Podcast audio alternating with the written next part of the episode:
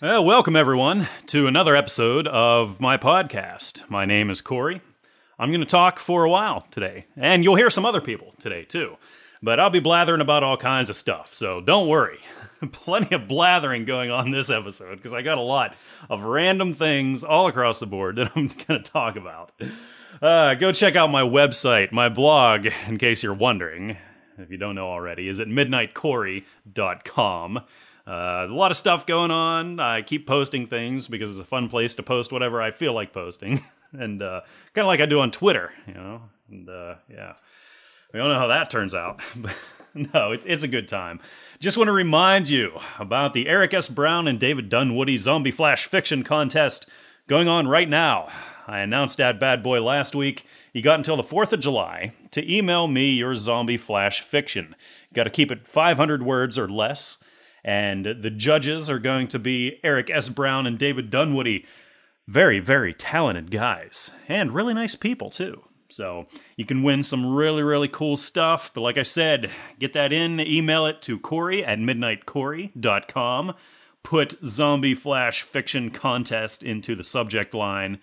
And uh, yeah, yeah, you'll uh, maybe be hearing from us. I don't know. But uh, yeah, top three winners will be read here on the podcast, and you'll get some awesome books by Mr. Brown and Mr. Dunwoody. So yeah, yeah, great time. And I want to remind you to get Bigfoot War, uh, Eric S. Brown's best effort up till now.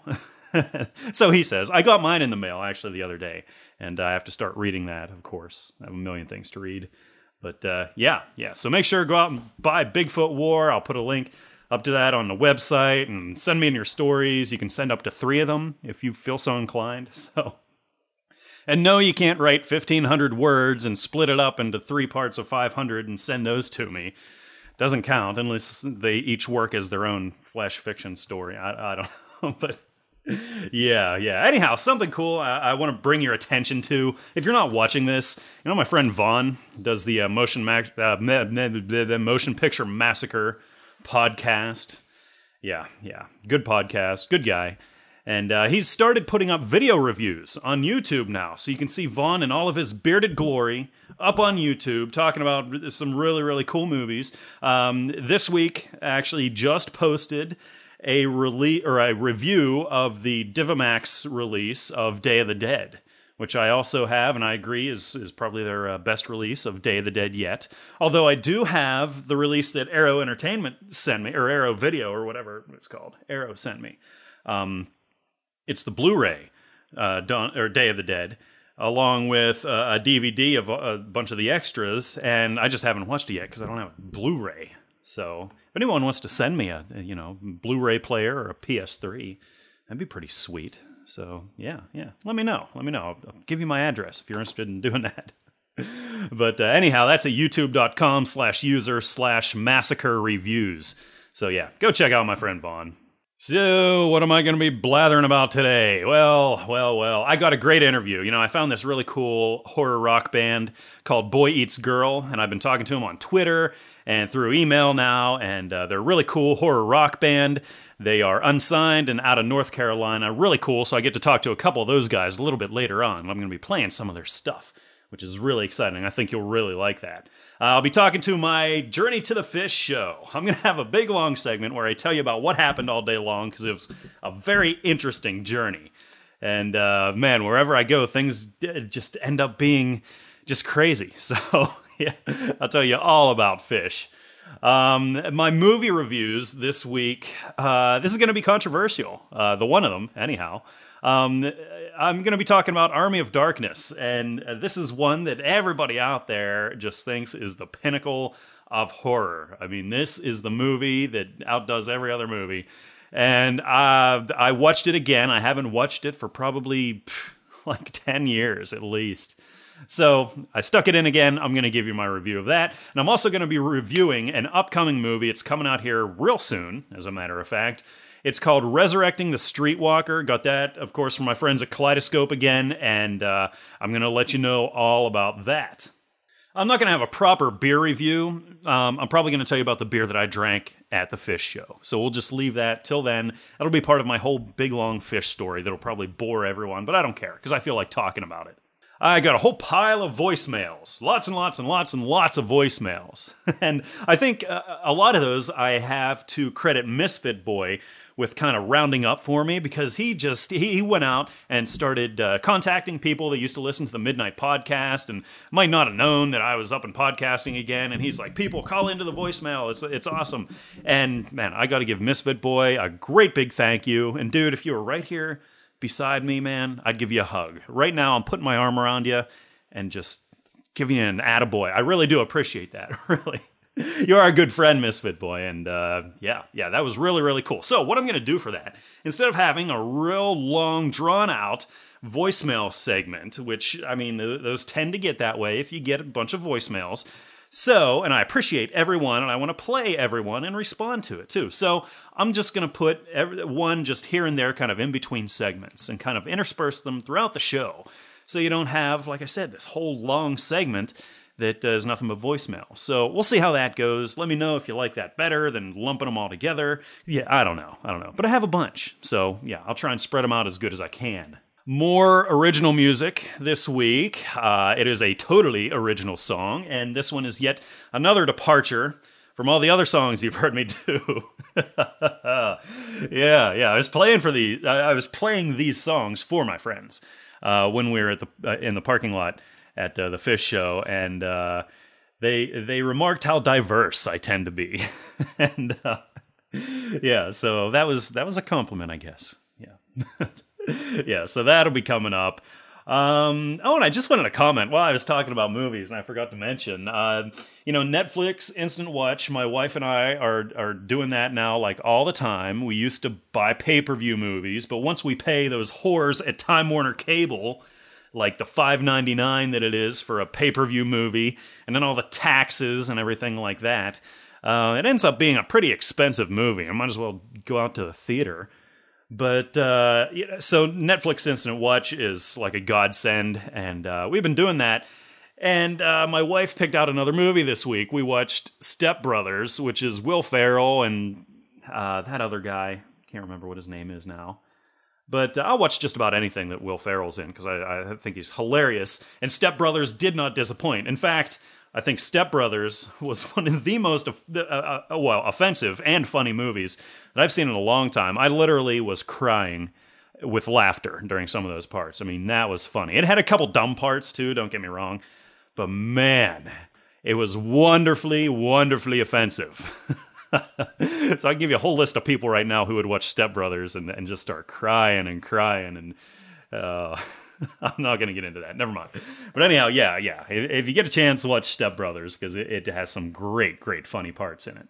You know, back in the day of the podcast, I'd, I'd bring you all kinds of news and articles and stuff like that. And there, there's actually a handful of articles here. It doesn't have anything to do with zombie stuff. In fact, the only zombie thing I'll be talking about this week uh, is going to be Army of Darkness, and that's barely, barely a zombie movie. So sorry, but uh, yeah, I, I had some articles out of the real news. You know, I used to do a real news article every week just to show you that weird stuff happens in real life that can often be even more unbelievable than some of the things that we see in horror movies.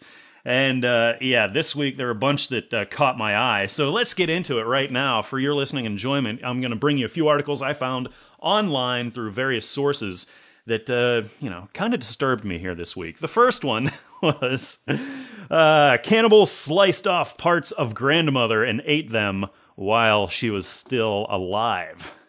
yeah, this is at dailyrecord.co.uk. And this is a guy who did exactly that. His poor grandmother, he, he pinned her down and he started slicing off pieces of her face and eating her, and she's still alive and she's still screaming. He uh, gouged out her eyes and he ate the eyes. And uh, let's see, he ate her tongue because she was screaming, and you know he wanted to to limit that. Um, and he ate her ears and her lips, and then he was doing some weird, bizarre kind of ceremony uh, thing, and yeah. Uh, it doesn't say if PCP was involved in this one. I know I'd reported on a, a similar story a while back on that other podcast uh, where the guy went crazy and ate like his five year old son's eyeballs. But uh, yeah, he was he was whacked out on PCP. So it doesn't say anything here. So I think this guy was some kind of religious kind of wacko guy. yeah, so he decided I'm gonna eat grandma while she's still alive. How about that? Oh, yeah. I'll be putting these links up in the show notes so you can go check them out. They're pretty weird. No pictures, though. Wish they'd show pictures from the scene. They never do that. Uh, the next article North Carolina man claims close encounter with blonde Bigfoot. And this one caught my eye because, of course, you know, we're talking about Bigfoot War, you know, Eric S. Brown. And so, oh, Bigfoot.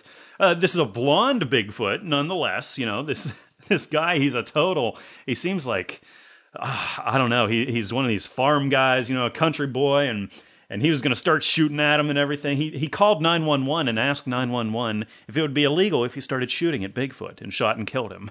And they didn't know how to answer him. so yeah, yeah. But that's in North Carolina. And and another thing about that is the band I'm I'm interviewing today, Boy Eats Girl is from North Carolina, so perhaps they should use caution, you know, and, and, and, watch out for Bigfoot here. And if they do see Bigfoot, actually look behind Bigfoot and see if there's this redneck guy uh, with a shotgun chasing them down, shooting. So, yeah. And of course, you know, there's always articles about the government researching zombification. And I had a, I had a couple fake articles pop up about this uh, a while ago, but this one seems legit, and I'll let you read about this the Pentagon's newest project, Zombies. yeah, this is from Gizmodo.com. And uh, this one actually seems legit because uh, it's talking about freezing things and then bringing them back. So it's like they, they're, they're suffocating animals. It's, it's really weird. You got to read it. But those are some some crazy articles that I found this week that I thought you might be interested in. So, hey, Corlander, it's Carnage Cake. It's been a while, buddy. Listen, as keeping with uh, this week's theme, it's good to have you back in the saddle, partner. Uh, I have a sore throat, so I'm going to keep it quite short. Good to have you back. Congratulations on getting published, and I'll be listening. I'm going to send you an email very shortly. Take it easy, buddy. Carnage Cake, man. First off, I did get your email, and I responded to that and everything, and I, I really appreciate you calling in and sending that. I was hoping that you were listening to the podcast again and that uh, you know I, I don't know. I kind of slipped in and started podcasting again without really making a big deal of it because it's not really a big deal. Um, you know, I, I, didn't go to a bunch of podcasts and try to get them to promote it, and a lot of podcasts haven't even uh, you know said anything about it, which is fine. I don't care, but uh, you know, I'm just saying I don't. I don't know. It's not like I'm going for the biggest listener base in the world um, which I found is kind of the norm in horror podcasting, zombie podcasting for a lot of them. And uh, so, you know, that's not what it's all about. It's all about having fun. And I appreciate that you are listening and thank you for the nice words. And uh, I appreciate that I did hear from you, man, and keep in touch. I, I hope to hear from you. And I hope you send in more segments because you're a smart fella.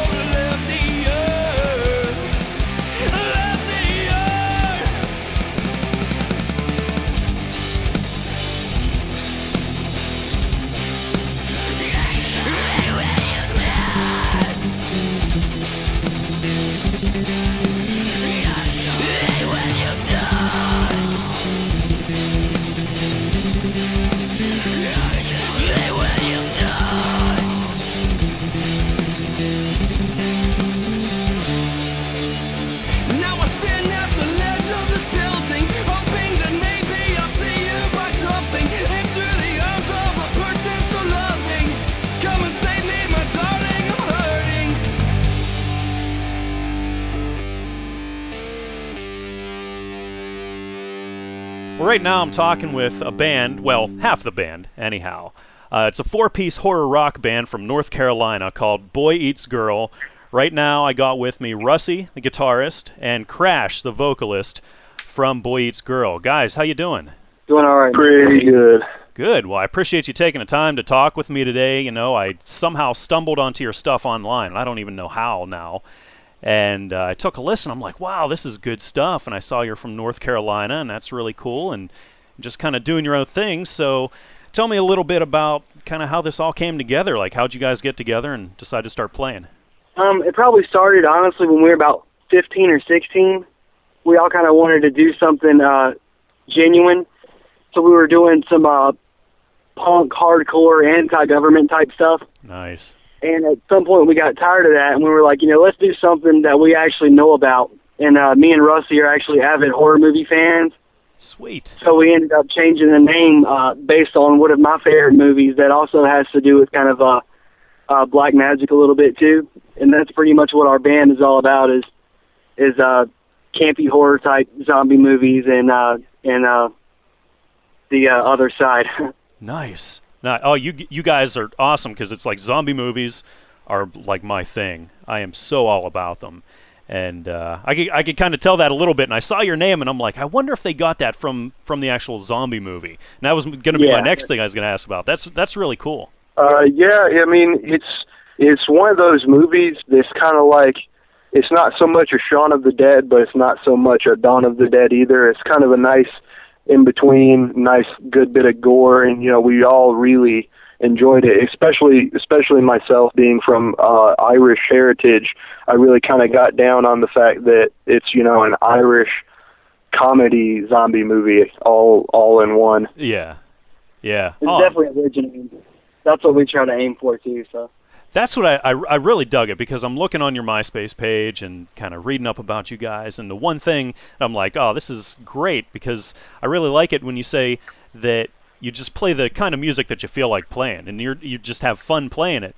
And if the listeners happen to have fun too, then that's great. But you're kind of primarily just trying to really do your own thing and just do stuff that you like. So I really admire that.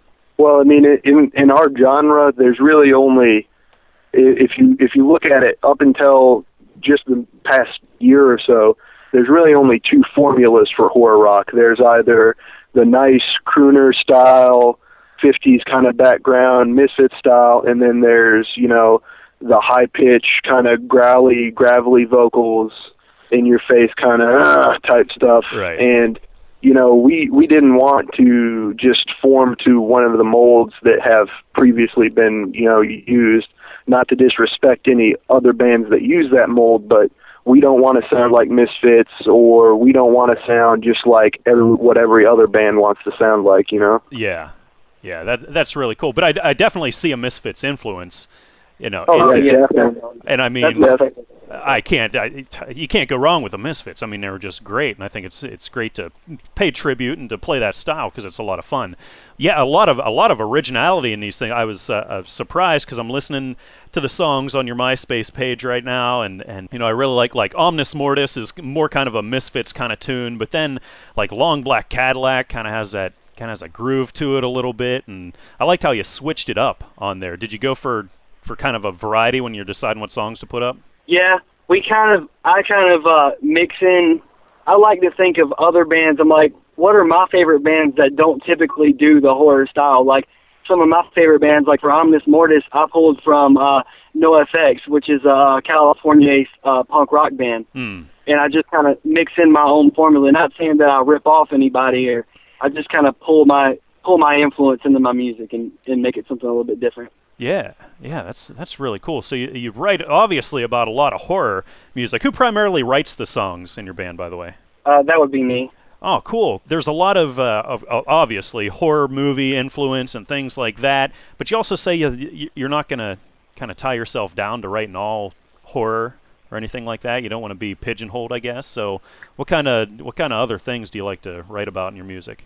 Actually, uh, what I do is I, I kind of actually uh, bloom the two. Like, uh, you've obviously you've only heard uh, three songs. We don't have a lot that anybody can hear right now, but a lot of the material that's uh, going to be released soon. None of it is actually about any movies that have been released. It's kind of like uh, stories that we write, or I, I actually wrote Omnis Mortis um, about a kid that passed away in my town, Oh, and I kind of just mix reality and then and make it my own story, or, or or write my own horror stories in a sense. Oh, that's cool. Yeah, that's that's really great. And that's uh, that's what I you know I like so many horror bands for that reason, and even some death metal bands like uh, Cannibal Corpse, for for instance. I don't know if you guys are into death metal, but I love Cannibal Corpse too. Oh, And We're really honestly into a little bit of everything, and and I I think that's that's like you can hear the fact that we're into a little bit of everything in our music. Oh yeah, yeah, absolutely. But they, they were they were saying in an interview about their songwriting and their lyrics. They're just like, we're just trying to recreate like a horror movie in our music and really tell a tell a really gruesome tale within this song. And uh, that that's what you guys are getting at too. So that's really really cool. And I like the whole storytelling aspect. And it's not like you're writing. You know, again, I'm not busting on the Misfits, but Misfits wrote a song "Night of the Living Dead" about zombies, and they wrote a song uh, Day of the Dead, you know, and they have all these songs that are about existing movies, and you guys are kind of creating your own thing. So that's cool. That's really cool. Yeah, we, we basically instead of writing about you know the day of the dead or the day of this, we write about the day this shit happened to me or the day I felt this way. Yeah, nice. But we just we kind of we kind of twist it to where instead it being like one of those things like oh I walked outside today and then it wasn't looking too nice outside. It looked like it was gonna rain, so I cried. yeah, Instead, we write, you know, wow, someone's going to kill me, or there's a ghost in my house, or Yeah. I felt really bad, or you know. But we we still take um, emotions and like feelings and stories that we things we went through, and just kind of put a little twist on them. well, that's that's really cool. So to get back to the zombie thing, what? uh, So would would you say like Boy Eats Girl is your your favorite zombie movies, or what are your what are your favorite zombie movies personally? I actually just saw one the other day. Uh, it was called, um, I think it was Zombies of Mass Destruction. Ah, I haven't It's seen that one. one. Yeah. Yeah, it just came out. Uh, it's one of the Horror Fest films, and that's probably my number two right now. Number one is the the remake uh, Dawn of the Dead by George Romero because I'm not Mm. saying I don't like the classics, but I actually like a lot of the. I got into the zombie, uh, to the whole zombie culture a little later, a little later in life, like 18 or 19. hmm So I'm a fan of Dawn- of the Dead and Land of the Dead and some of the newer George Romero films. Hey, there's nothing wrong with that. Nothing wrong. The Dawn of the Dead remake was a great movie. I loved it. Yeah. So, yeah. A lot of people talk trash about it, but it's definitely one of my favorite movies. So. Yeah, and you know, you can start arguing the whole fast and slow zombie thing and whatever. I've I've argued that so many times, and I'm just like, Oh yeah, there's not even any point to it anymore. Well, I mean, if, if you think about it, as long as they eat your brains, it's pretty much all the same. yeah, you know, it's generally it's all the same thing, and it's no one's ever going to win the argument.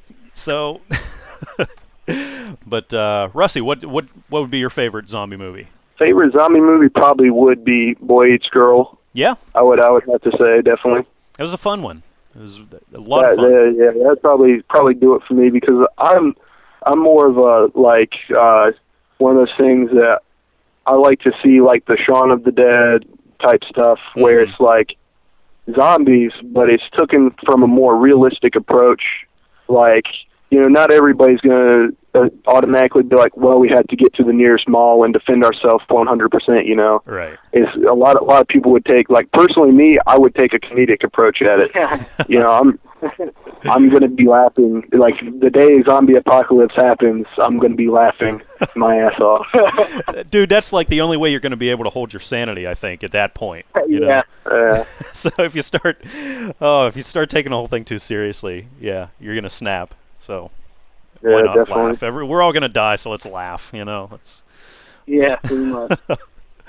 oh no that's awesome though so i found something really interesting now i'm reading about you guys a little bit and on myspace and it looks like now tell me if this is still going on but you kind of have a shot at maybe getting booked on the warp tour is that still kind of in the running right now Yeah, basically. But the thing about it is, is uh, we basically like I, I personally like I use Ernie Ball strings hmm and I happened to stumble across uh, Ernie Ball's site and I happened to stumble across the Battle for Warp Tour Mhm. on their site not not knowing it had been going on.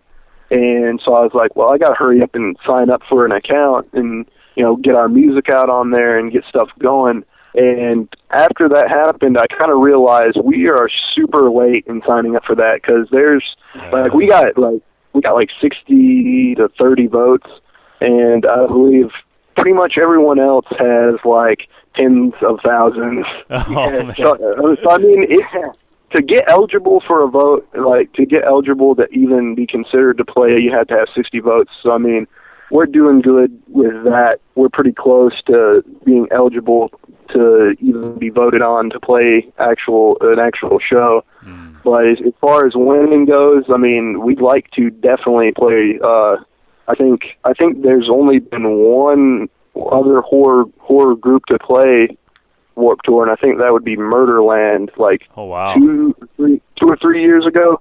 And so it'd be really, really be an honor to be like one of the second horror groups to actually even play Warp Tour at all. Wow. And if it doesn't happen this year, you know, maybe there's always next year. Yeah. And we're going to keep going for it.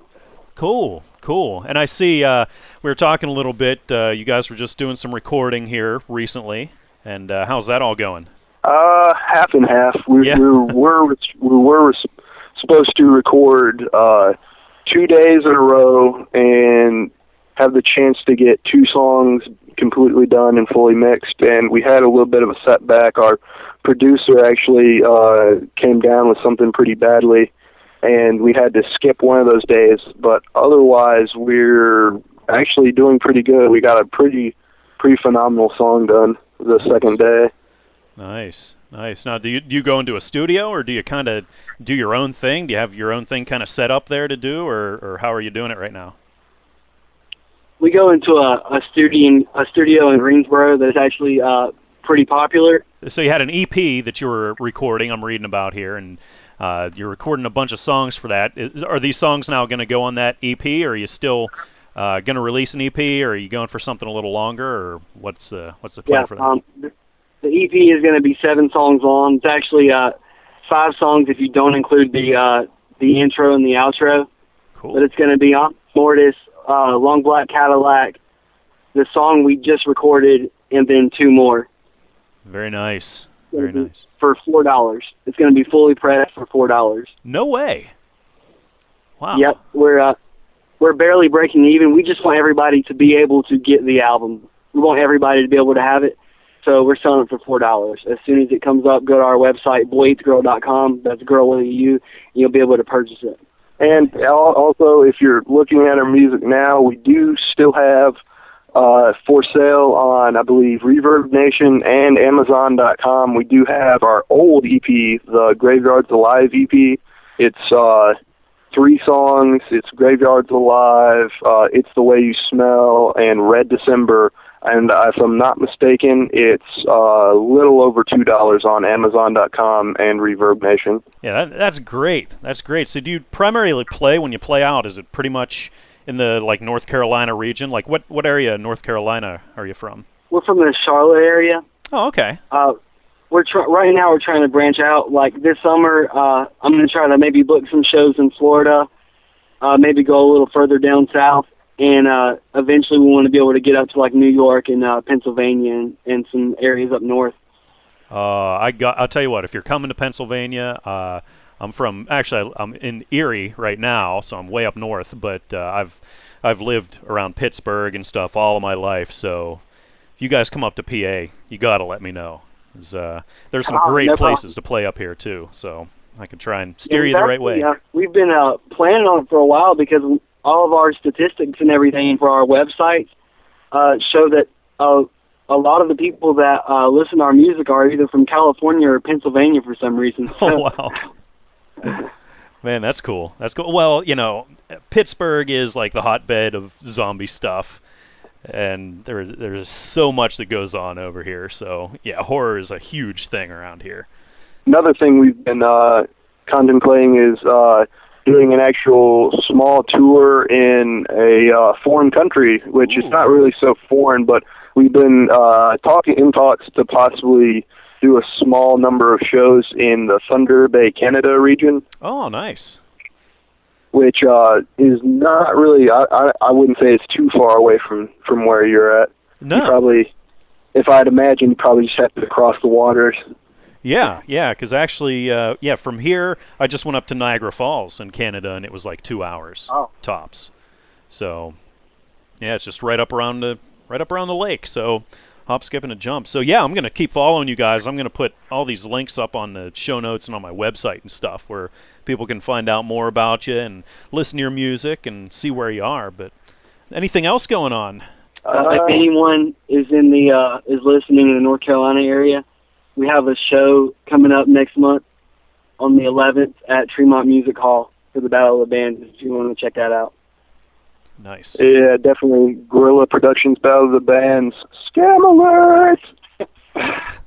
Yeah, it's actually uh, Gorilla Productions. I don't know if anybody's ever heard, but they're kind of some people consider consider. We've been hearing that some people consider them to be kind of a scam, but we've decided to go on with the show anyway. So Oh yeah.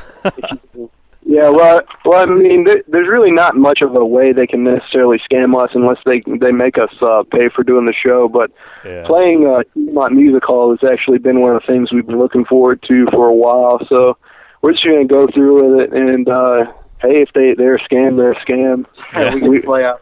Yeah, we get to play out of the come out way. and see us. Yeah, it's- is come out. it's more exposure and you get to play more. So, but Yeah, definitely. yeah, yeah. Other, yeah. Other than that, I guess uh, just look out for our CD to come out in August or September. Sweet, sweet. And I'll keep looking for that. And uh, if you guys want to, you know, just send me an email or something when that comes out, and I'll put a link up again to, you know, get people to to buy the album. I'll, I'll buy it. I mean, Yeah, What, like- definitely, definitely. like four bucks. I mean, why not? You know, it's good stuff. Yeah, four, four, and then I, I'm sure it wouldn't be a mass amount of shipping for something like that. No, no. Yeah. So you're you're all together looking at probably like five or six, five or six dollars for a CD fully pressed. Nice, nice. Well, sounds great. Sounds great. Now, I, I just thought of something else. You know, you can tell a lot about a band and you can tell a lot about music fans by um, songs that ideally that you would have your band cover. Like if there was one song by some other band that you were like, I've always I've always wanted to play this song, and maybe maybe someday you would. Is there like one song you'd like to cover? Uh, Skulls by the Misfits. Yeah, good one. What about you? Uh, I personally, other than my horror rock influences, come from a pretty strong like hardcore punk and uh, pop punk type of background. Mhm. I'd really, honestly, I'd want to get into like maybe one day covering some uh, like Blink One Eighty Two or older Newfound Glory. That's cool. Definitely. Yeah. Definitely. Yeah. in my opinion, like we definitely, like we said before, definitely influenced by the Misfits. But I mean, who would really expect a horror rock group to start playing like, uh, like if, off the top of my head, like uh, all the small things by Blink One Eighty Two? No one would really expect that coming in. We, I mean, we personally could do that song very, very well. I'd say. throw some screams in it. Oh, that's what I'm talking about. That's I love I love taking songs and I'm a musician myself. I'm not in any bands, but I just I, I play a lot and record a lot of stuff. But I love taking songs that nobody would expect you to, to ever sing and just completely redoing them in a completely different way than they were originally. You know. And uh, so I think that's hilarious. You know, ever since uh, you guys know me first in the Gimme Gimmes, right? Yeah, Yeah. definitely. yeah, I'd I'd love that kind of thing. And well, very cool. If there's uh yeah nothing else going on, man, I, I really appreciate you guys talking to me. And uh, like I said, Really. I'll, I'll put all your links up on the show notes, and you know, we'll uh, hopefully get some people to find out some more about you. But man, Crash, Russie, Hopefully. guys, I really appreciate your time tonight. Thank you. We appreciate yours. Any, any kind of exposure, you know. Very cool. Well, hey, I'll talk to you guys later. All right. Have right. a good one. You too. Hey, Corey. Uh, this is Grady from uh, Texas. Just heard you were back up doing podcast again. Can't uh, say in words how excited I am that you're back on. Uh, was just wondering if you ever thought of possibly doing a guest spot with uh, my second favorite podcaster, TJ, and the 13 Skulls. Anyway, sir, glad you're back on the air. Uh, hope you have a good run this time. Bye. Grady, first of all, I, I just got to say, and I think I've said this about TJ before from 13 Skulls, said I'd love your accent. Man, you guys, I could listen to you talk all day long and it wouldn't even matter. Like uh, you could you could open up one of the one of the phone books there in Texas and uh, just start reading it, and I would listen and I would be entertained. I'd be like, yeah, that's a great voice to listen to. but anyhow, anyhow, I, I just I do love that accent from that part of the country. It's great. Um, but anyhow, uh, thank you. Thank you for listening. Thank you for calling in. Of course, I appreciate everything. I'm flattered, as a matter of fact. And I'm flattered that TJ is listening. I, I heard from TJ. Uh, like last week, which was great. He was like, "I'm excited you're you're uh, podcasting again, and I'll play your promo and things like that." So TJ is is really really cool, and he does a really great podcast, really high quality, and I just love the stuff he talks about. It's it's really great, paranormal, unexplained things like that. Things like that. So 13 skulls if you're not listening to it then uh, definitely go listen to it. I got links up on uh, the, uh, my blog on midnightcorey.com where you can check that out. And i would love to do a segment with him. Um, the only thing is he would completely blow me out of the water because he's he's first of all a lot smarter than me and he knows his stuff a lot better than i do. I just watch a bunch of zombie movies. And go to see Phish. That's that's really all I do. So, um, but no, that would be great. Uh, I think it would be really a lot of fun to talk to TJ and to to figure out something we could we could talk about. So yeah, yeah, that would be great. But uh, thanks, Grady.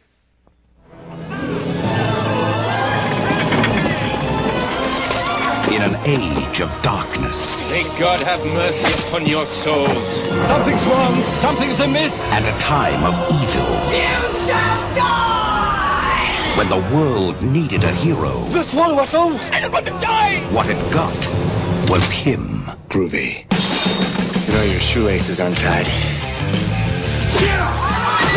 He's a 20th century guy For that arrogance, I shall see you dead. trapped in the Middle Ages. All right, you primitive screwheads, listen up. This is my boomstick. Now, let's talk about how I get back home. Foretold by a mystical book. Within its pages are passages that can send you back to your time. Forewarned by a wise man. You must recite the words Klaatu, Barada, Nikto. I got it, I got it. Fulfilled by a wise guy. Batu, Rada. When thou spoke the words, the army of the dead awoke. Now he's got a date Give me some sugar, baby. with the army of darkness. You found me beautiful once. Honey, you got real ugly. Sound the trumpets. Raise the drawbridge. Drop the Oldsmobile. From Sam Raimi, Oh, that's gotta hurt. director of Darkman, comes Army of Darkness. They live. They breathe. They suck. Army of Darkness. Ah, Army of Darkness. I'm going to wing this review. I have no notes taken. This has all just been percolating in my head uh, for uh, several days now. Um, Army of Darkness. Oh, I, I'm not to do much in the way of introducing it. It's the third in the Evil Dead series of movies, and it seems like every horror fan and their grandma loves Army of Darkness and worships at the shrine of Sam Raimi and Bruce Campbell. and I've seen this once uh, before I watched it again here uh, a couple days ago. Uh, I think I got it on VHS. Uh, I've never been impressed with it. I've given it two watches now. The only time I've ever been impressed with this movie in any capacity is when I saw the trailer for it when I was at the theater to see something else. And from the trailer, it looked really, really good. Um, however, uh, I didn't see it in the theater. Like I said, saw it on VHS years later, and I wasn't impressed. And so now, you know, horror fans talk about this a lot. They they quote from it. Everyone wants to be Ash, and everyone loves Bruce Campbell. And don't get me wrong, you know, Bruce Campbell, and it's pretty cool. Um, but I loved Evil Dead and Evil Dead 2. I have a really hard time making the jump from Evil Dead 2 to Army of Darkness because it really just kind of takes takes a turn for the weird. It it, it just kind of goes sideways to to me anyhow as far as the story goes. Um, uh, in Evil Dead and Evil Dead 2, you know, you're at the cabin, you're in the woods. It was very claustrophobic. It was very creepy, and uh, it had a lot of genuinely scary moments. And there's a little bit of kind of weird comedy, weird, weird humor worked in there, and it was very tasteful. And I like the balance that was struck in there. Now you get to Army of Darkness, and man, it's just taking things I think way too far because you have the slapstick. Uh, you have uh, you know humor all throughout, and there's no generally scary moments. There's really no horror to it. It it tries to be, it tries to be horrific with you know some of the some of the scenes of uh, the demons and the deadites and things like that. And there's a lot of really cool kind of stop motion animation that's done in the movie. And I'm a big fan of the stop motion thing. I, I really like it, even though it looks cheesy sometimes. But uh, I really wasn't impressed. You know, the, the whole time, I don't think it was even that well made overall. Um, the budget was like what 11 million on this, and and literally this is 1993, and to me it looked like it was 1983. And I don't know, maybe that's what they were going for, but I would have expected a lot better product for what this was. So yeah, despite you know the good lines that uh, Ash has throughout the movie and some some clever parts, and yeah, every once in a while there there's a decent part in the movie, but overall, I just don't get it. I, I don't understand why. And and the thing is, I guess Sam Raimi has said that in Evil Dead 2, they actually wanted to introduce this time travel thing and going back to the year 1300 or whatever. And that because of different problems or whatever during production of Evil Dead 2, they cut that whole thing. And I am so glad that they did. I'm sorry that they, or I'm glad that they just went ahead and ruined Army of Darkness with the whole thing.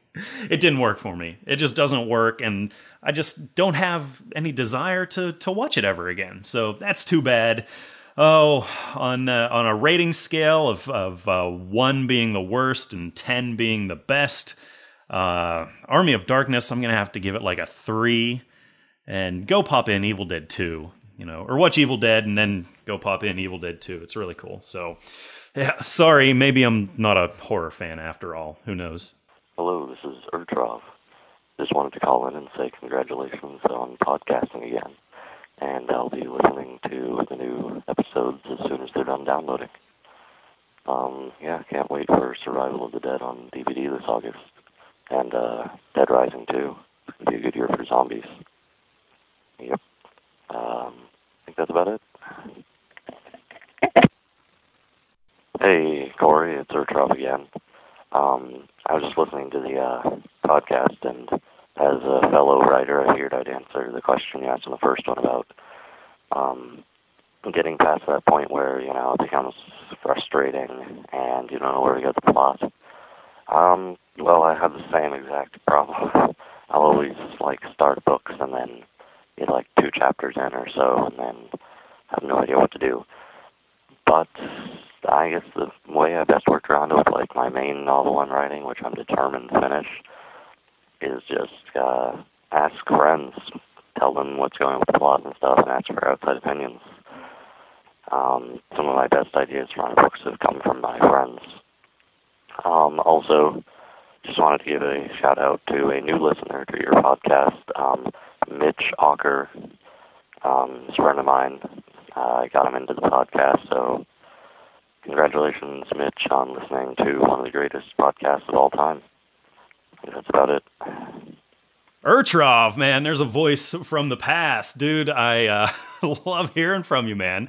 Thank you for listening. Thank you for all the nice words. Um, Dead Rising 2, I know I am really excited about it too. Seems like they keep pushing it back, and, and I don't know, but I can't wait. I can't wait. And um, as far as the writing advice, I, I really appreciate that. Um, you know, sending out things. I don't know if if maybe I could set up a place where and this is an idea I've had for a while. Um, I'm kind of rambling and babbling here, not finishing any of my sentences because my mind keeps going to the next thing. But here's what I'm thinking: like.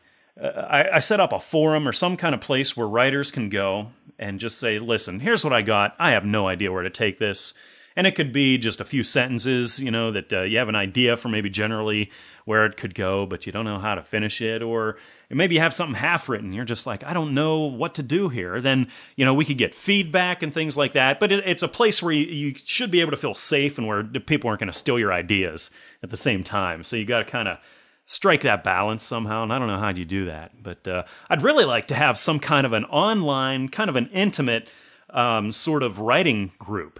And I know there are things like that you can join online, and there are big groups, but they're all just too big for me, and you don't really know anybody. Like I'd I'd like to get you know maybe six or eight people together, and uh, you know the people who aren't necessarily writing a whole lot because they, they haven't got it developed yet. They haven't got the right habits, or maybe they're stuck. Maybe don't think they're they're really great right now.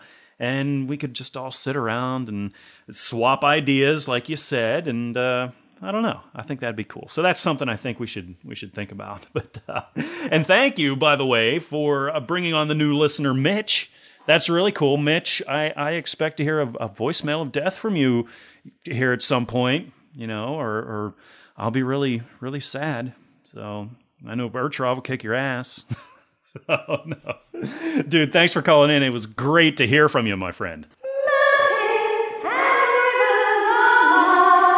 It's like finding hidden treasure.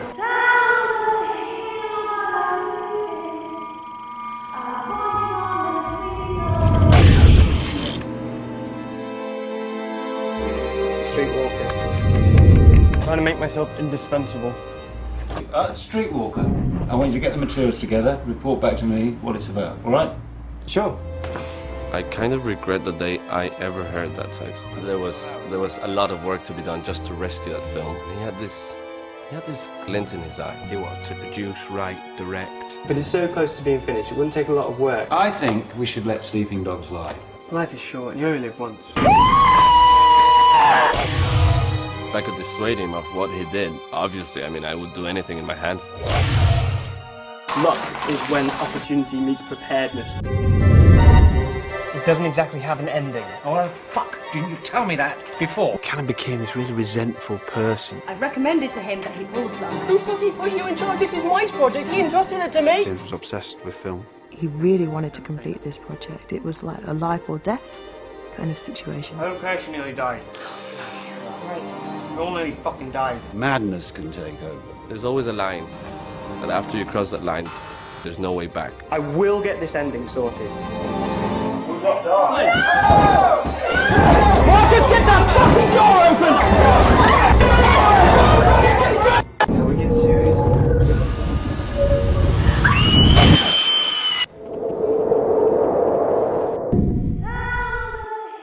My friends at Kaleidoscope, once again, they sent me this one over.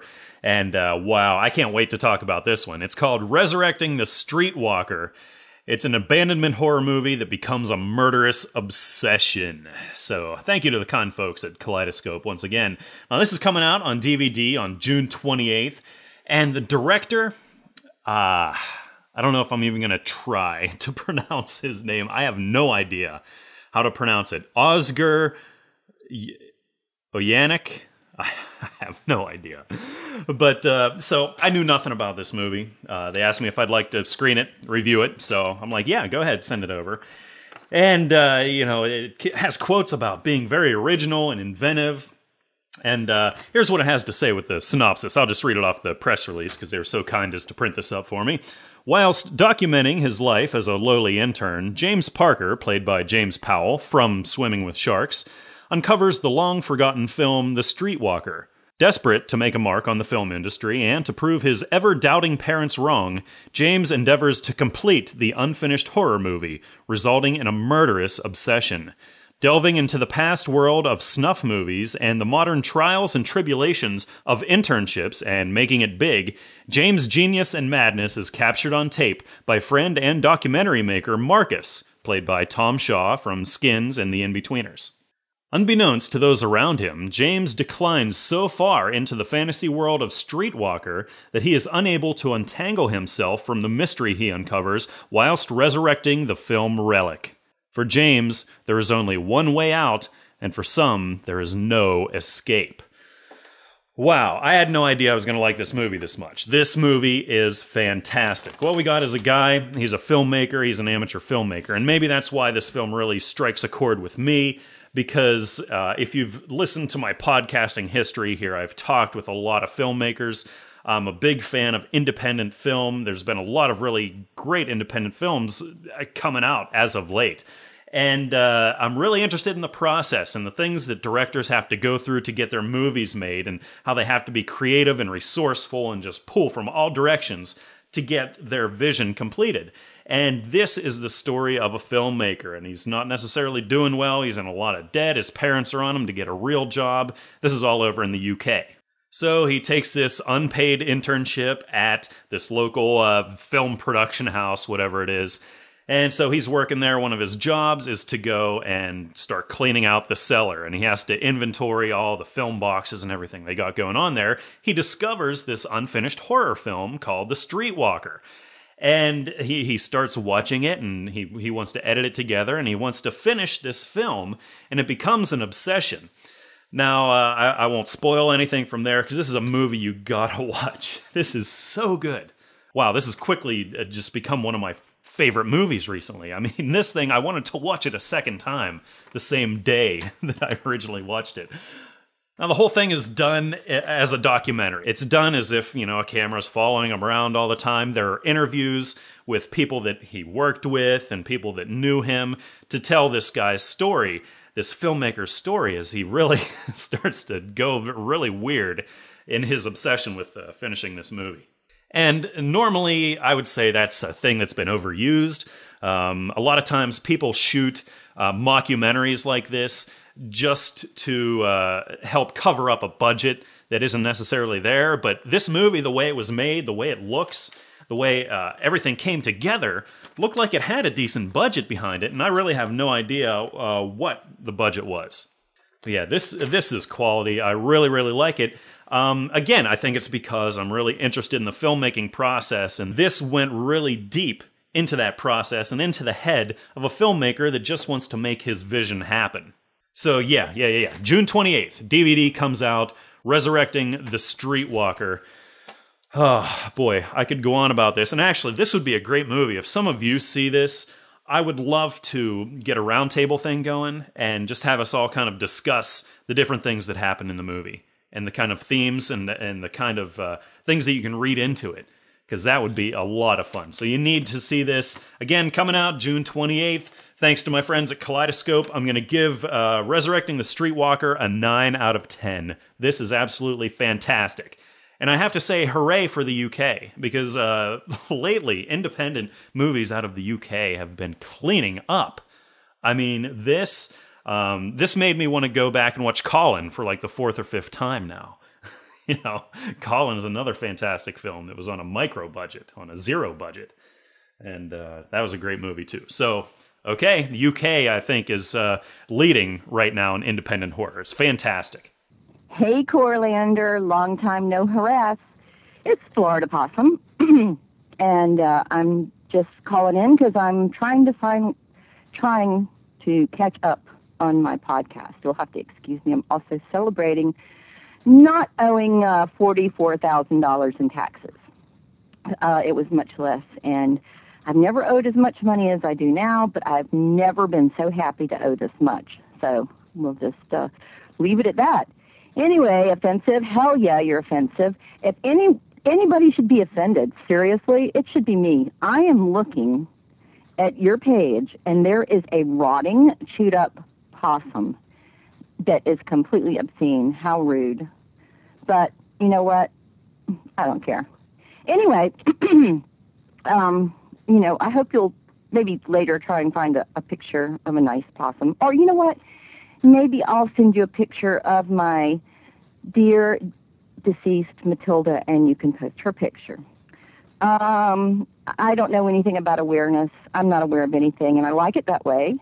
Um, and actually, for the last several months, I've been wrapped up in nothing but taxes.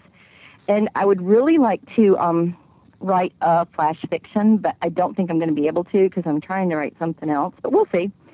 And I'm just going to rattle on here because, well, quite frankly, you deserve it. Um, and what else I'm going to do is some, some kind of off beer right now. Like, you know, I, I just kind of temporarily lost a taste for it. I'm going to give you an impromptu review on a cider that you probably can't get, but it's really, really good. It's called Okanagan Premium Cider Black Cherry, and there's nothing in it but carbon dioxide, black cherries, and cider. That's it. Uh, it's 7% alcohol. It's absolutely delicious. It's not real sweet. Um, and it's made in the Okanagan, which, for people don't know, is a beautiful valley here in Canada, in BC, uh, sort of on the southern, southern, maybe southern west interior sort of um, area. It's very, very hot. Um, it has uh, the only desert actually in Canada, and it gets so hot there. It's hotter there than a lot of summers I've spent in Florida. But it's got hundreds of beautiful vineyards, um, apples, cherries, grapes, everything. They make a lot of really fine wines there, and they make a lot of ciders. And uh, so I'm sure they have other flavors. This just happens to be the one I'm drinking right now. So, family owned and operated, Okanagan Premium Cider, Black Cherry, 7% alcohol by volume.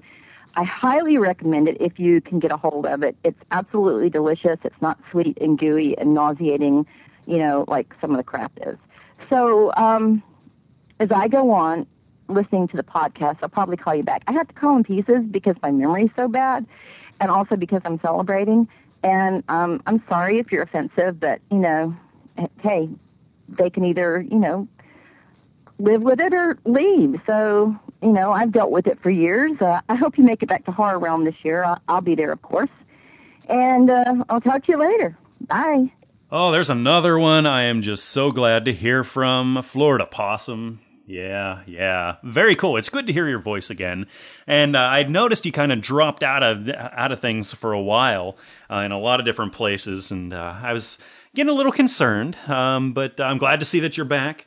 And I'm glad to see that I haven't offended you to the point that, where you're just to, you know, completely disappear and never talk to me again. and, um, you know, like I said, that picture of that possum. Now, I, I, I commented back. I was trying to make an allusion to Phish uh, with that picture because it's actually it, it's kind of funny. They have a song called Possum. Uh, it's one of their more popular songs if you go to see them a lot and uh, it's about a possum that has been hit on on the road, and and so there it was. I was going to see Phish and talking about it, so I put up the dead possum, and oh, I forgot about my friend Florida Possum that she might think that I'm it's some kind of that parallel I'm drawing there. I, I don't know, but I'm sorry if I offended you. You know, you know, it's all good. You know, it's all good. And I don't, I don't really aim to offend. I just kind of do. I don't know, but. Anyhow, that's what that is. Uh, thank you for the cider review. I am not a, a cider connoisseur by any means. So that is something I could get into. I don't even know if I like a whole lot of cider. I honestly I haven't drank a whole lot of it in my life. So that's something I will look into and thank you for that. And I will definitely be going to Horror Realm. I don't have the details worked out yet as to uh, how long I will be there. Uh, I'm just going to have to kind of wait till it's a little bit closer to that point in time to see kind of what my workload is, kind of other things I got going on, my schedule and things. So, but I will definitely be there, and uh, I'm going to be there as long as I possibly can. So, Florida Possum, thank you for calling in. It was great to hear from you again.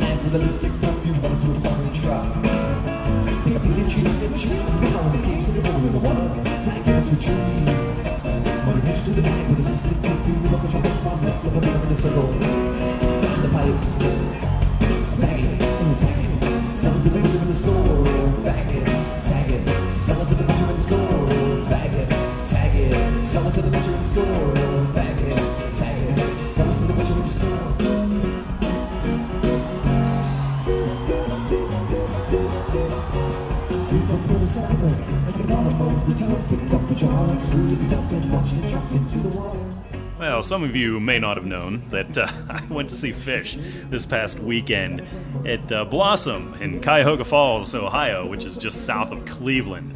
And, uh, you know, for me, if I would have driven straight there, uh, it's about a two hour drive, but I was meeting friends uh, so that we could both go in together and park in the same place and hang out before the show. We were going plenty early. So we were going to meet at this truck stop where we were both going to cross paths and then I'd follow them out. Well, uh, it ended up I got there very early because I wanted to eat some lunch, and uh, they were leaving very late. I called them once I got there. They hadn't left yet, and they weren't going to leave for a while. So I was at this truck stop for a couple hours, just doing nothing, which uh, actually ended up being a great thing because I'm studying this, and uh, I'm realizing that a truck stop, well, this one anyhow, would be a great place to be during the zombie outbreak. You know, you, I think you could really defend it really well. And it's not the, the, the first time that I've had this thought because I kind of worked a truck stop scenario into my novel for National Novel Writing Month last November. And uh, so it was zombies, and the people defended it, and uh, had a lot of stuff in there because these truck stops have everything you've ever needed. I mean, they got uh, you know showers, a lot of food with restaurants and the convenience store. They have uh, lounges, arcades, places to catch some sleep. So uh, I've grown quite fond of truck stops. you know, they they fascinate me. They really do. So I'm there, and uh, I, I really got to study this truck stop and kind of formulate in my mind what I would do if right now, you know, the whole zombie thing happened. So yeah, so my friends eventually got there and they're like, "Oh, we're so sorry we're late." And I'm just like, "No, no, no worries." And I told them the whole plan about the zombie thing. and they got a kick out of that for sure. So, follow them to Blossom. And we get there and there's there's a lot of traffic, but it was, you know, pretty steady moving, no real hang-ups or anything.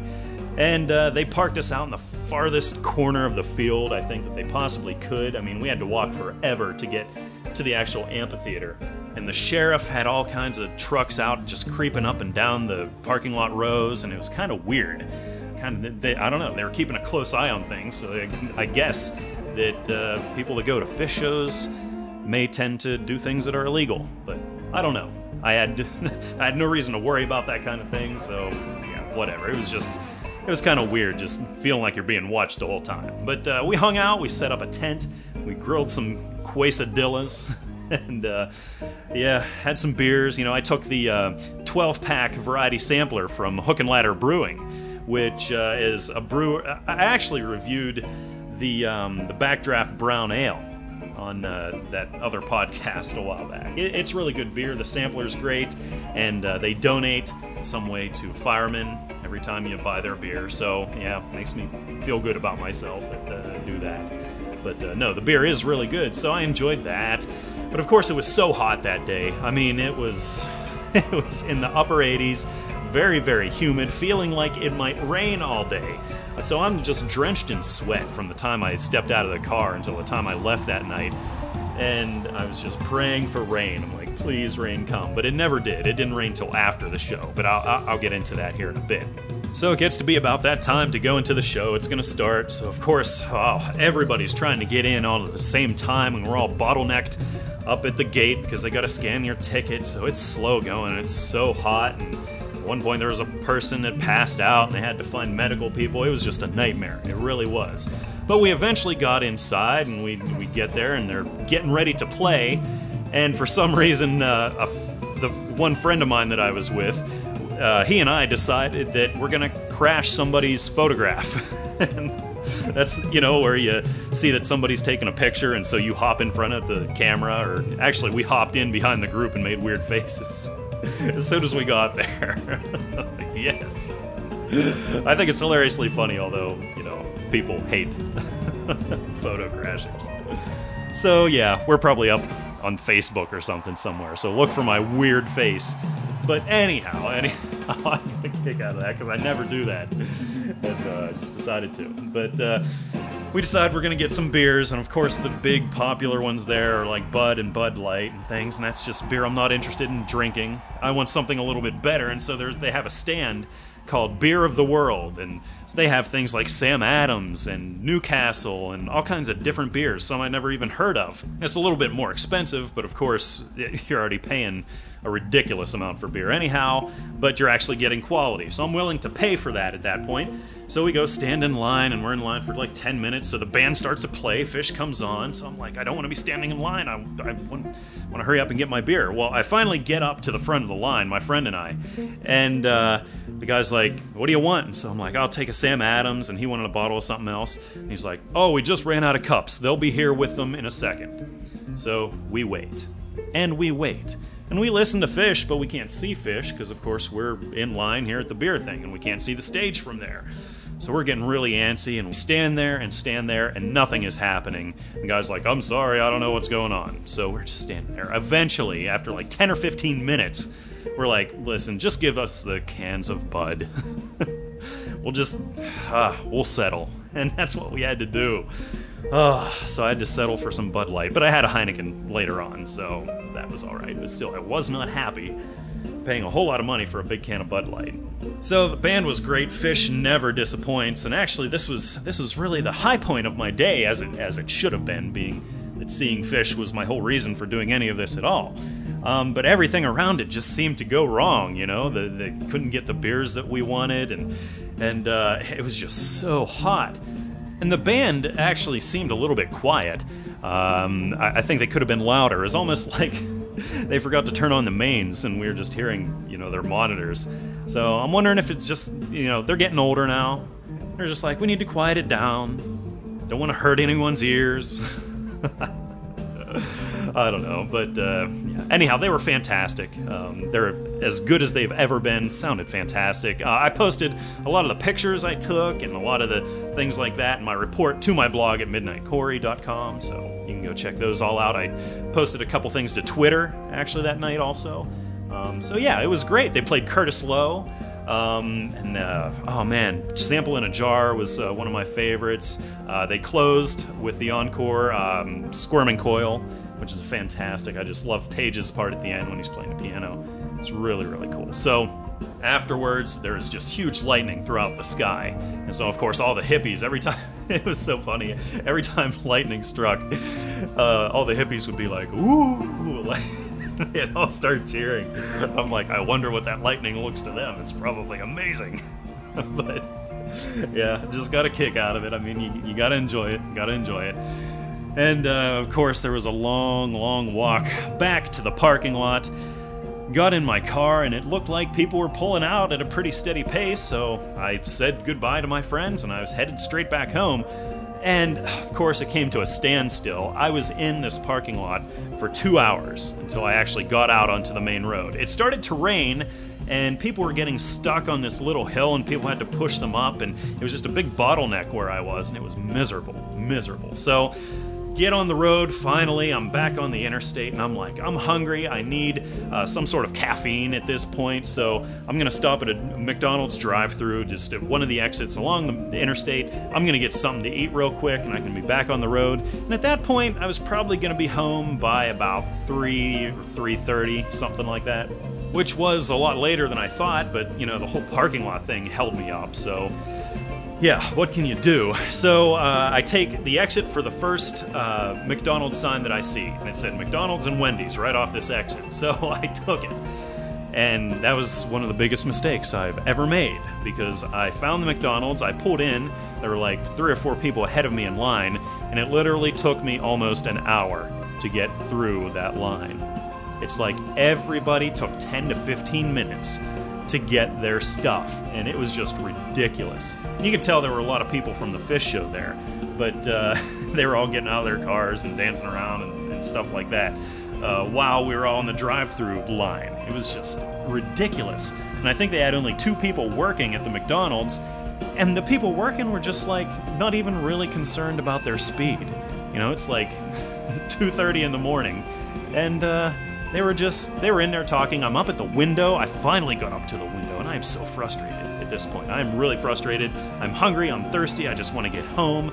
I'm tired. You know, it's it's just insane. So I have the money in my fist, and I am sticking it out the window towards the open window and the lady is talking with the guy. She has her back to me, and they're not even talking. I forget what it was, but it made me so mad because they weren't even talking about anything important. And eventually she turned around and took my money, and then she had to ask me what I had ordered again. Like, my, she had to take my full order again. So, oh, it was so terrible. I was so mad. But yeah, yeah, I, I, I needed the food. I needed the uh, the sustenance to get me back home. You know, needed those that caffeine in my veins, of course. So yeah, yeah, I got home, rolled in about 4:30 in the morning, slept for a while. so, but all in all, Phish never ever disappoints. Um, I, I'll do it again. I'll do it all over again the next time that they're somewhere close to me. Um, this is the third time, and so far it's been fantastic every time.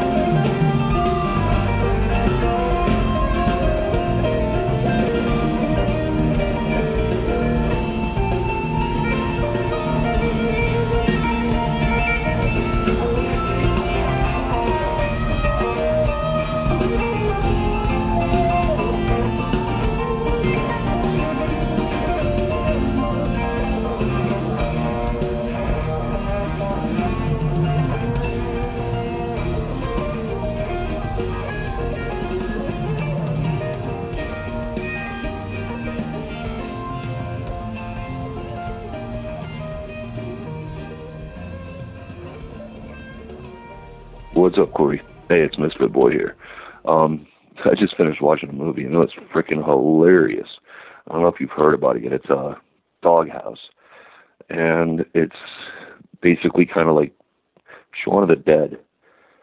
It's uh, about a couple of guys that take their buddy who just got divorced, and they go to this small town, and all the men are dead, and all the women have been turned into zombies. But it's not really serious, and I don't I don't know how to describe it. It's just it's freaking funny. If I were you, I'd definitely check it out. As a matter of fact, anybody should check it out.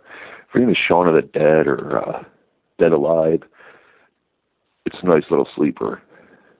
I've obviously now figured out that the indie zombie films are the way to go. And as for The Walking Dead, I'm looking forward to it, but I'm not going to get my hopes up seeing that it's going to be on AMC because our wonderful government is still going to have everything censored. So I wonder how gory it's going to be. Even though our local news stations can show pretty much whatever they want, but that's another story. But anyway, hey everybody, Doghouse, check it out. Guaranteed to make you laugh. There's a lot of gore in it, and I think everybody's going to dig it. So this is Misfit Boy. Keep it up, Corey. I'll be talking to you, man. I'm out. Ah, Misfit Boy, my friend, thank you for rallying the troops this week to call into the voicemail of death. That was very cool. I really do appreciate it.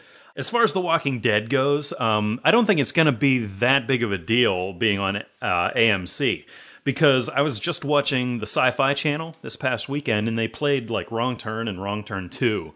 And they were both very gory. They left a lot of it in, and I was really surprised as to how much they showed on TV. So, yeah, I think The Walking Dead is still going to be good and gory. I know the producers have given them a, a, lot of, of freedom to do what they want with it. So, yeah, yeah, that's really exciting. And I'm excited about watching Doghouse, too. I, I appreciate you bringing that up and uh, how cool that was. I will uh, definitely give it a watch, and I'll be reviewing it here at some point.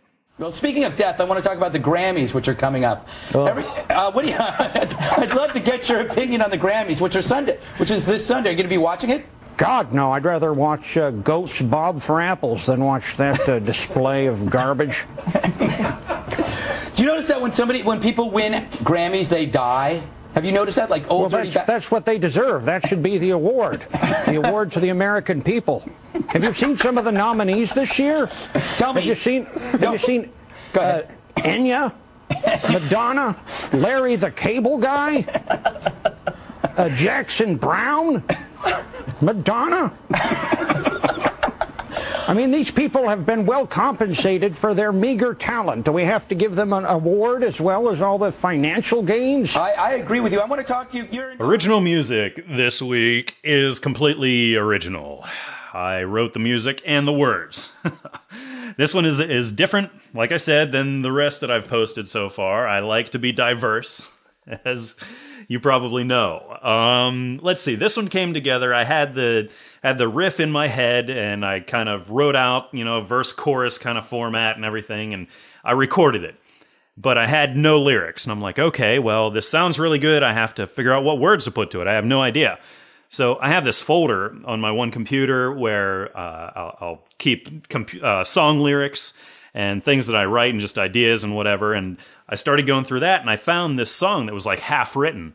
So I'm like, these lyrics actually go along perfectly with the structure of this song. So I had to write in a few more things and switch a couple things around.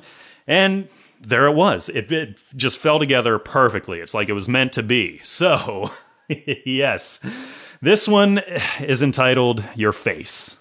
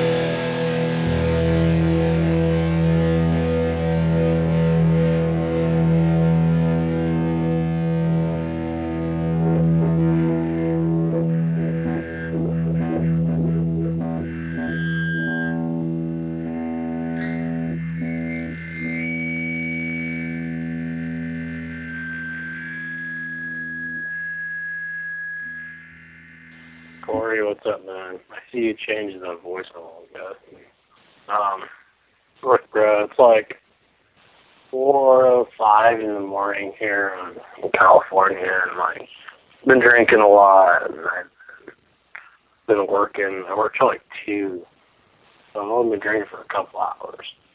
Anyway, man, I'm so glad that you're back. I just noticed the other day that uh, there's a new podcast of yours uh, downloading on my queue.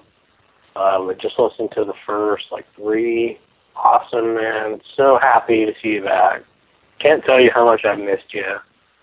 Um, you know, I don't know how many other uh, listeners are on my boat, but I just started listening to you like a year ago, and then all of a sudden, you know, in December, I get, you know, your, your show ends, and I was just so distraught because I listened to the uh, other show that shouldn't be named as well, and um, anyway, I don't really know what happened with y'all, but I'm just I'm happy you're back, bro. Happy uh, happy to hear you again.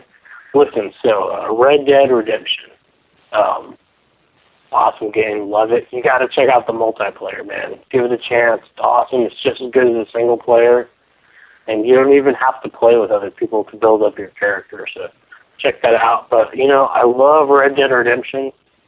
One of my favorite games that came out lately. Dude, you gotta check out Alan Wake. That that game is awesome. Cinematography, the writing, everything about the game is just the graphics are just superb, bro. So check it out. Anyway, uh, this is a uh, skeptical Zach. Uh, I think it's my first time actually calling in to your show. I'm a long time listener though, and uh, I'm totally glad you're back, bro. Welcome back. First time caller, skeptical Zach. Thank you, sir, for calling in. Um, it, it's really uh, flattering, uh, everything you say. I, I, appreciate all the kind words. Uh, Red Dead Redemption, yeah, yeah, I, I, should try multiplayer. It's just really hard for me to line anything up with people because my schedule is so random, and I, I play at very random times, and so it's it's hard to get a, a group of people together to do that. So, and I'm having a lot of fun on single player, but maybe at some point I'll get something figured out for that. But uh, dude, thanks for calling in, and I really hope to hear from you again. Corey, you're a jerk. Why are you a jerk? That zombie flash contest, that's incredibly hard. Do you have any idea? Well, I'm sure you do, but what the hell? Trying to write a story in under 500 words, or or 500 words or under, is just and it it sucks. It's fun, actually. Um, but yeah, it's like you just I, I feel like I just start and then I have to end, and it's I don't know. I, it's it's incredibly hard, but the prizes are worth it, and uh, you know it wouldn't it wouldn't be a contest if it uh, was easy, I guess. You know, and I think uh, I think actually I think it's the perfect contest for for those prizes. Um, well, I uh, sent in two stories and they're not great. But you know, if as few people enter as possible, then I might have a chance by default of winning one of the prizes. But uh, otherwise, uh, yeah, they're not the greatest. It's it's uh, the first one. I tried to tell a story, but I I I ended up not telling the one I wanted to tell, and uh, I don't know. They just it it you feel rushed trying to write a story. Well, you know, that's why you're a jerk putting a 500 word limit on this flash fiction. I mean, maybe a thousand. What about that? 500? Jesus, Corey. It's Spooky Bill. Did I say that? You, you're awesome. Your show's still great, and uh, I'm not really mad at you. And uh, it's just, it's just, uh, yeah. That's all I wanted to say. Bye. Suck it up, Spooky Bill. 500 words. Come on. yeah, I know. I am a jerk, actually. but I'll blame that on uh, Eric S. Brown because he's the one that came up with the uh, figure of 500, and I went along with it. So that's uh, you know direct all complaints about uh, the contest to Mr. Eric S. Brown. but no, dude, I, I, got both of your stories, and I uh, appreciate you entering. And if you got a third one in you, you know that'd be really cool. But uh, no, we're getting a lot of great entries for the contest, and Spooky Bill, as always, great to hear from you, my friend. Corey, it's your old buddy Tom Berdinsky. writer, director, producer, and lately full-time pimper of the Italian zombie movie parts one and two. I just had to call in to see how great it is to once again hear your uh, cheerful sarcasm on your awesome spin-off show, Midnight Corey. I hope you are podcasting in on your successful return. And I also hope that I can call Midnight Corey the new official podcast of the Italian zombie movie because I think I'm going to be doing just that. And uh, by the way, I just I, I had to tell you that many of my friends have been telling me, you know, how great it is to have you back too. And I wish they would call in themselves because I know they are listening to me right now. So I think I'm just going to call them out by name. I think I'm just going to say Jeff, Matt, Lori, Nate, Joe, Jill, Keith. Call the new voicemail of death. Be heard. It's safe, secure. No personal information will be collected or released. You got to give Corey a call. Let him know that he has many loyal Michigan listeners. So maybe that'll get them off their asses. I don't know. But uh, you do have a lot of fans in Michigan. We're all glad to have you back. We just uh, love hearing all your laughter and your your comments and, and everything else. So anyway, uh, one reason I was calling in is I did want to update you and your listeners a bit on what the Italian zombie movie is up to lately. In the event maybe you'd like to uh, catch up with us or uh, meet us at a convention or something like that. Um, I'll be sharing an indie filmmakers table at the Famous Monsters Convention in Indy, uh, July 9 through 11. So stop by if you can. Got great deals on DVDs, free stuff, and a fun promotional gig involving underwear. So, uh, you know, just trust me, it'll be worth stopping by. Um, also going to be at the Fright Night Film Fest in St. Louis, July 30 through August 1. Both Italian zombie movies will be featured. I'll be at Gen Con in Indy again August 5 through 8. Both of our movies will be shown prime time on Saturday night. And Paranormal Scarefest in Murfreesboro, Tennessee, August 27 through 28. Again, both movies are being shown. And uh, this one's hosting my cast and crew as the featured celebrity guests. So uh, it's obviously very cool for the uh, aspiring actors in my uh, in my group. So they're they're very excited about that, and I'm I'm happy for them. Um, you also might not have heard this, but both our Italian zombie movies are going to be shown on TV this summer on the Midnight Mausoleum TV show. If you've never heard of Midnight Mausoleum, um, think Elvira, but with like two gorgeous hosts. That's that's the best way I can sum it up. Very campy, very fun. The gals are just really cute, and it's it's a fun show to watch. Um, syndicated, 18 channels, 35 states. Check out their website, midnightmausoleum.com. You can find out when and where we'll be shown. As far as we know, this is the first time a new release indie will be shown on a horror hosted TV show. So we love being first, you know. It's it's just that that's the thing we do. Um, it's also, of course, going to be edited for television, which is a uh, new thing for me to edit my movie for television. So I don't know. we'll see how that goes. Um, finally, I had to comment on your review of Bikini Girls on Ice. Um, just a little background.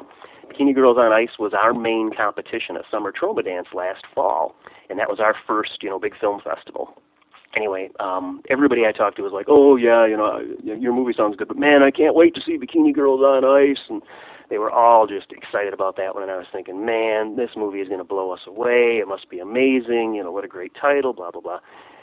Anyway, your, your review was spot on. Um, it was well produced, technically solid, you know, but it was just totally by the numbers. You know, there's there was just nothing new there and uh, I, I was disappointed by that fact. You know, if you if you got this kind of money and you got these technically skilled people, why just do the same old thing? I, I don't. I'll never understand that. Um, in fact, some folks actually walked out of it at Troma Dance, and since my movie was playing afterwards, I was like begging them to stay. It's like, no, don't go, don't go. You know, hang out, hang out another half hour and, and see my movie. And uh, fortunately, most of them did. And, and as you know, we got uh, really good reviews out of Troma Dance and applause and all that kind of stuff. So it was very cool. But anyway, glad you reviewed Bikini Girls on Ice. It did remind me of you know the great time we had at Troma Dance, and uh, you know also just reminded me to you know let people know there are a lot of little low budget, no budget indies out there that uh, you know can compete with well produced spec movies. You know like Bikini Girls on Ice was to me anyway. So uh, keep looking for the originals, people. You might be surprised. Anyway, yikes, dude! I think I just filled up your entire voicemail of death. I'm sorry. I think I'm turning into Carnage Cake here. Just kidding, Carnage Cake. Uh, anyway, take care, Corey. Hope to see you soon. And uh, you know, by the way, there's no law that says you can't review our Italian zombie movies again on this brand new spin-off show of yours. You know, I'm just saying. All right, told you I'm a full-time pimper now. Catch you later, Corey. Have a good one. Tom, it's great to hear from you, brother. You uh, are very flattering when you want to make this the official podcast of the Italian zombie movie. I'll take you up on that because I love I love that movie, and I think I think I will actually review uh, both parts again because I just watched it uh, after I got the uh, the new uh, version with uh, both movies on one DVD. I watched it again after I got back from uh, Cinema Wasteland, and it, I enjoyed it again.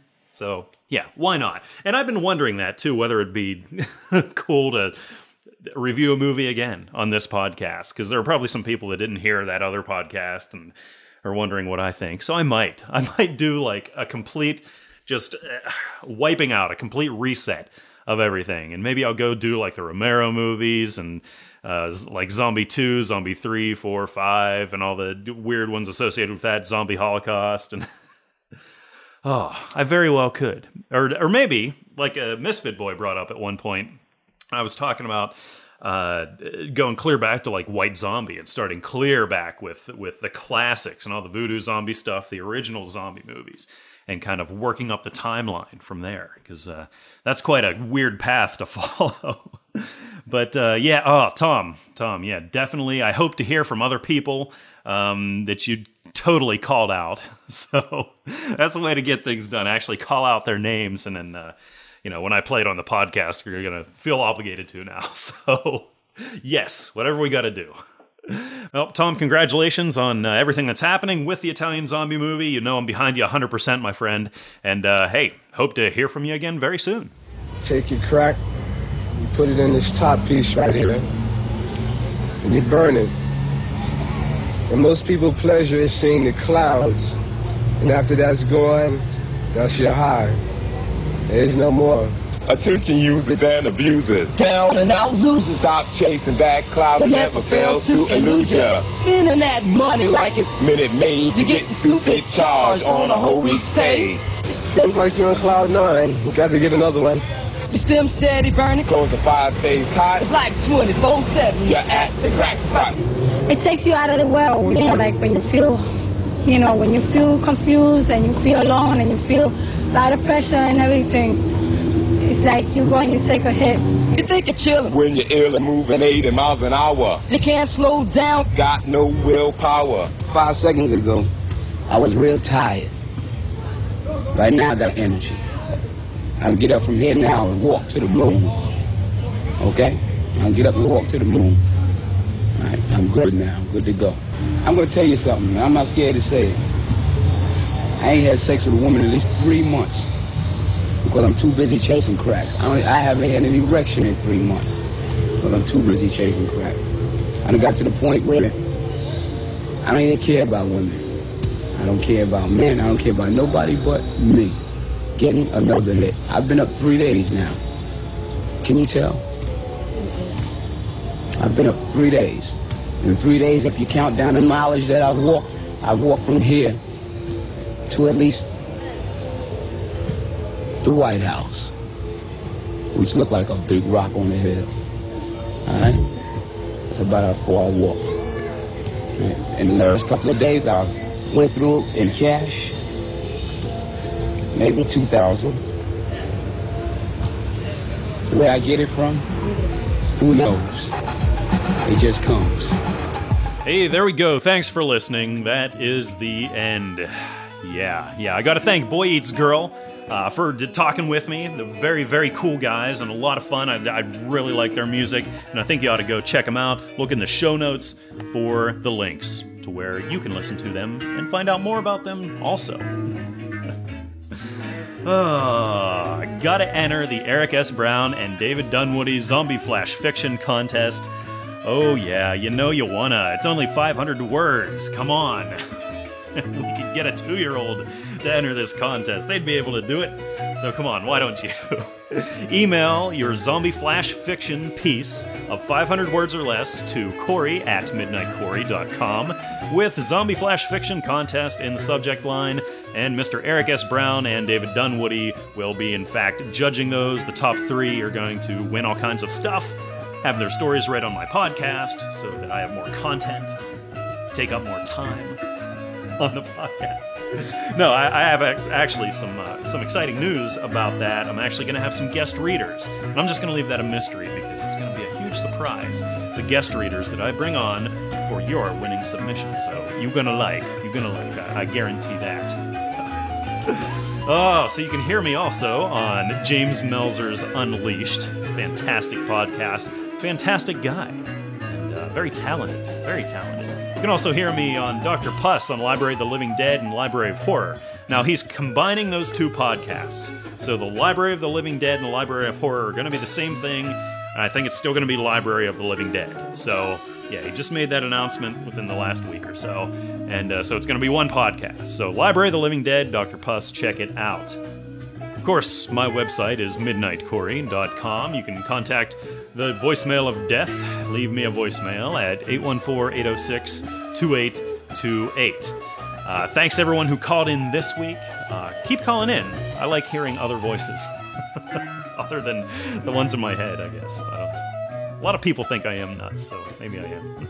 but, oh, that's about it. I'm going to be back next week and ramble some more. So until then, goodbye.